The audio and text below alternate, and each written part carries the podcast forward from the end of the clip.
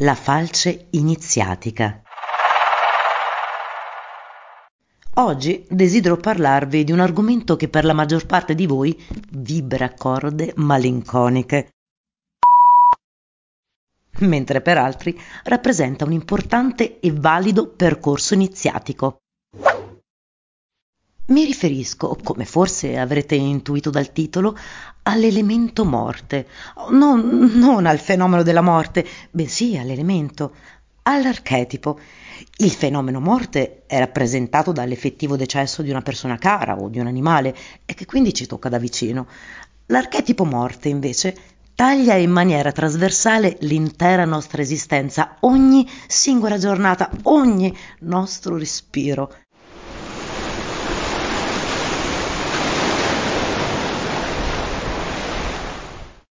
È di questo che oggi desidero parlarvi e precisamente del valore iniziatico e simbolico connesso alla morte, nonché delle inevitabili conseguenze legate all'esclusione o rimozione di questo elemento nella nostra coscienza ordinaria. La coscienza della morte ci rende umili, ci educa alla responsabilità personale, ci ricorda che tutto è relativo, che ogni cosa va e viene, che il cambiamento è il cardine della vita, che viviamo la dimensione del divenire.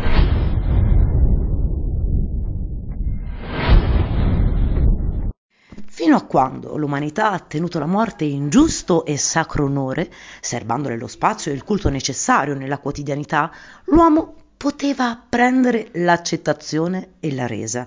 Era un individuo più libero e fluido, adattabile e resistente.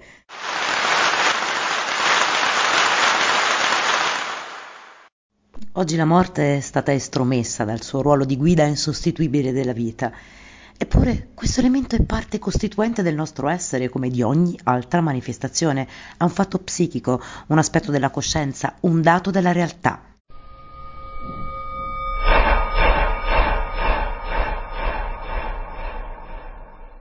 Ciononostante, la maggior parte di noi la rifiuta o l'ha rimossa, relegata nell'inconscio.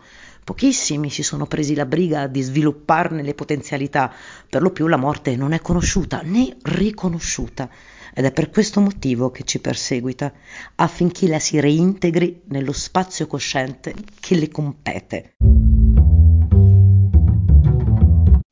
Il mancato riconoscimento della morte come elemento della nostra coscienza non solo impedisce di vederci per ciò che siamo, compromette la propria visione del mondo, della realtà e dell'altro, per di più sbarra l'accesso a uno dei più elevati livelli di manifestazione per un uomo, la libertà. Come ogni ombra che sia stata rimossa dallo stato cosciente, la morte occupa il trono dell'inconsapevole, regna sul territorio delle umane resistenze. Più atti e condotti vengono agiti per rimuoverla, maggiore sarà la sua espansione nei nostri territori inconsci. E ogni limbo di terra a essa annesso, l'io perde un po' della propria umanità, si priva di una considerevole capacità di vivere. Allontanare la morte equivale a rinunciare allo stato naturale e lontano dalla natura non c'è vita, ma meccanicità.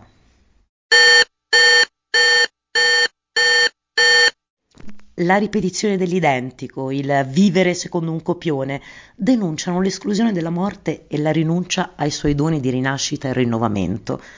Non solo la natura rivela in ogni suo ciclo quanto sia imprescindibile l'elemento della morte, anche il Cristo ha omaggiato la morte come presupposto di risurrezione.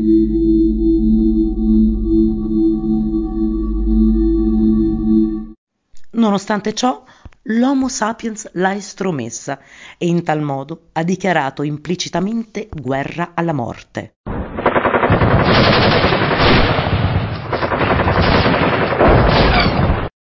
Tutte le società civilizzate poggiano sul presupposto illusorio di sconfiggerla. Ogni attività, ogni bisogno o desiderio non è altro che questo goffo tentativo di annientare colei che annienta. Medicina, tecnologia, estetica, costume, economia, consumismo, politica, potere, brami di successo, nenie dell'apparire, ma anche ostentazioni di ogni genere, narcotici, dipendenze, filosofie del tutto e subito, deliri di onnipotenza, procrastinazioni e narcisismo e ipocondria e ossessioni e compulsioni e depressioni e l'elenco potrebbe non finire più.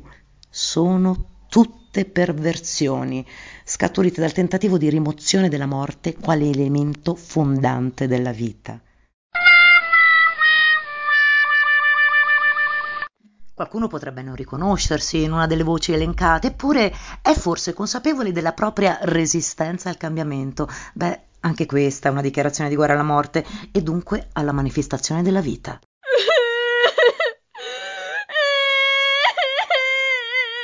Qualsiasi forma di rinuncia a gioire, ad amare, a realizzarsi, a rischiare, a creare e qualsivoglia conseguente adattamento a zone di comfort evidenzia la disperazione di chi pretende di eclissare la morte. La morte insegna ad amare. Se non sappiamo restituire alla signora con la falce quanto da sempre le appartiene, non potremo mai vibrare quella nota infinita che è l'amore. Tutto ciò che ha, che è un limite, è di assoluta pertinenza della morte. Un'idea di sé, una convinzione, un'abitudine o una preferenza, i bisogni, le aspettative, le dipendenze, la rendevolezza le appartengono, come è suo il dominio sul cambiamento. Colui che, spavaldo, pretenda d'amare senza tenere in conto la falce non avrà raccolto. La morte rivela l'uguaglianza di ogni essere con ogni altro essere, permette così la conoscenza dell'altro e di sé, favorisce la bellezza e il suo riconoscimento. Ah, che noia verrebbe lo spettacolo di una farfalla o di un fiore se fossero perenni e non peritori. La mania del controllo è anch'essa una marcia armata contro la morte. Ogni esasperazione d'ego e l'ego stesso sono limiti e pertanto rientrano nei poteri della morte. La signora del limite ci ricorda ad ogni ispirare ed espirare che siamo aspetti del divenire. In tal modo sacralizza il tempo. C'è un tempo buono per la semina e un altro in cui è necessario raccogliere. C'è un tempo in cui l'adolescenza deve finire e dobbiamo avviarci all'età adulta, alla responsabilità personale. C'è un tempo per il piacere, uno per la follia, uno per l'impegno, uno per il riposo.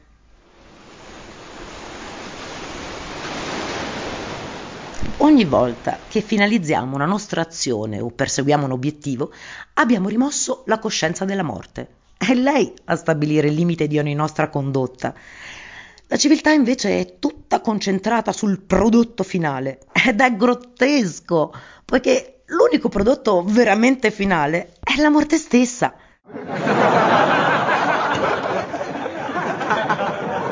È lì che stiamo andando, che lo si voglia vedere oppure no. La morte ci consegna la verità a che vale mentire e proteggere un'idea, un'immagine di noi stessi, se si ha coscienza della falce? Un'idea, un limite, dunque mortale, appartiene alla morte. E noi la difendiamo con rabbia, menzogna, manipolazione affinché viva ancora. Le appartiene già. Cos'è questa lotta ossessiva contro i mulini a vento? Vedete come la morte sia maestra di verità, gentilezza, amorevolezza.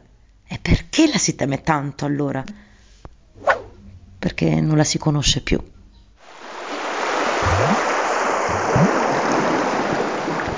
Ognuno di noi vive come se la morte non esistesse e per questo non conosciamo i nostri limiti, neppure il limite estremo del proprio respiro. E se non si tocca un proprio limite non si ha neanche la possibilità di superarlo, ma avvicinarci a uno qualsiasi di quei limiti ci terrorizza, poiché ognuno di essi evoca una lama di falce,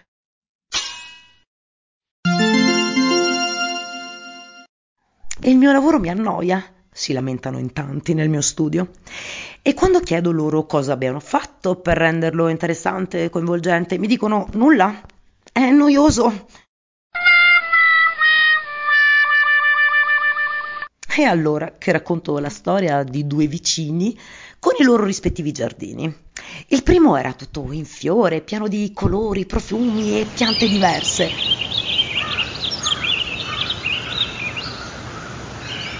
Il secondo era solo pieno di erbacce.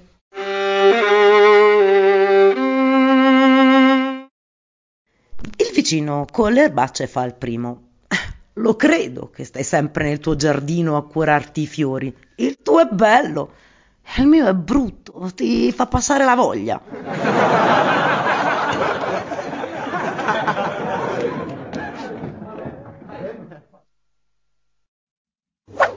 A questa storia la persona nel mio studio ride e ammette di aver compreso il senso.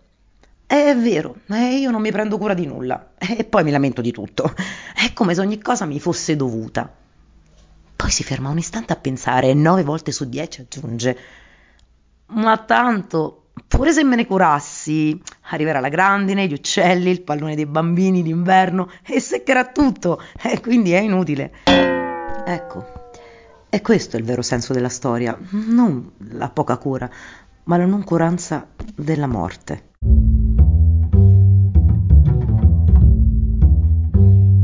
Oh, certo che arriverà l'inverno e persino le talpe distruggeranno molte piante, così che tu possa apprezzarle di più, così che tu possa sviluppare nuova creatività, che tu non perda fiducia nella vita davanti al primo inverno dell'anima, che tu vinca il tuo sterile senso di onnipotenza e possa prendere il senso del divenire, così che tu possa imparare ad amare non solo ciò che corrisponde alle tue limitanti aspettative, ma anche tutto quello che non ti darà profitto.